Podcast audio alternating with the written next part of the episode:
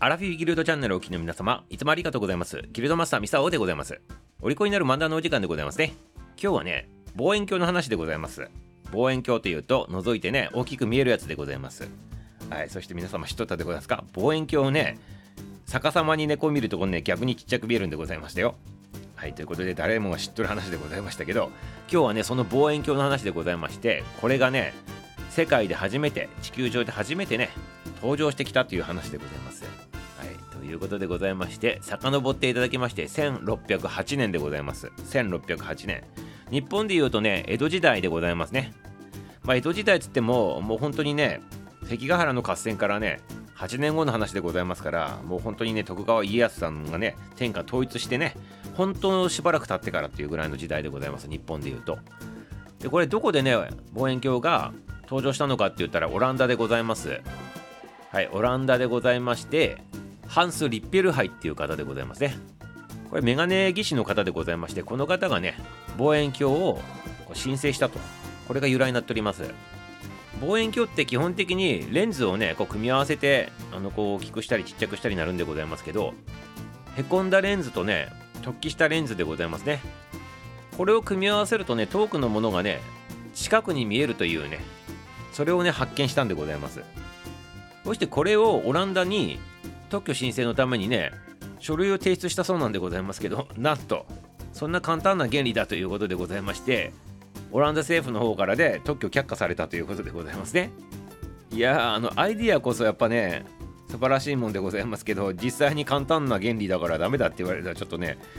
なんか違うような気するでございますけど皆さんいかが思われるでございましょうかね。でなぜねあのこういうふうに特許がね却下されたのかって言ったら一般のねこの当時のこのオランダの方々はこうなんとなくこうレンズがあって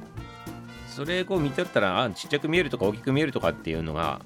皆様もう知っとったそうなんでございません。ただ実際問題この行動を起こしてそれをビジネスとして特許として取るっていうねそういったねことをやったのがこの方ということなんでございます。だからこの当時はそれを知っとり原理を知っとりながらも実際問題そういったトークを見る望遠鏡っていうものがなかったわけでございますからやっぱこれ画期的なことなんでございますね。だから行動を起こしたか起こさなかったかっていうことに対してはねやっぱりこう今も通じることでございますけどただ知っとるだけはダメだと。ね、実際問題それをね活用して何かをしたのかっていうことが大事だということを物語っとるねお話かなと思うのでございますね、まあ、勝手にそういう風に付け加えさせていただきます。はいでもねこれがあったから、まあ、ね、今ね私たちが見とる望遠鏡めちゃめちゃ精度高いやつでございまして星まで全部見えるでございますけどこの当時のリッピルハイさんが使ったね作っとったっていうか制作した望遠鏡っていうのは肉眼で見る3倍ぐらいまでしか大きく見れんかったそうでございますね。まあ技術的にまだね、ちょっとね、まあ、1600年代でございますから。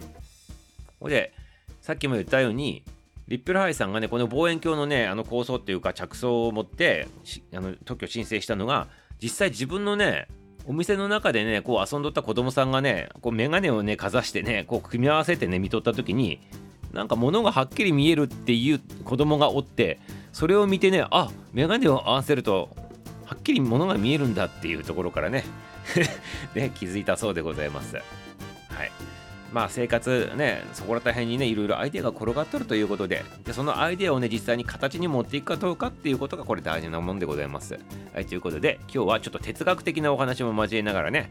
望遠鏡のお話でございました。はい、ということで今日のお話は、望遠鏡は人生だったというそんな話でございましたね。お後がよろしいようでありがとうございます。それでは明日も楽しみにしとってくださいませ。終わり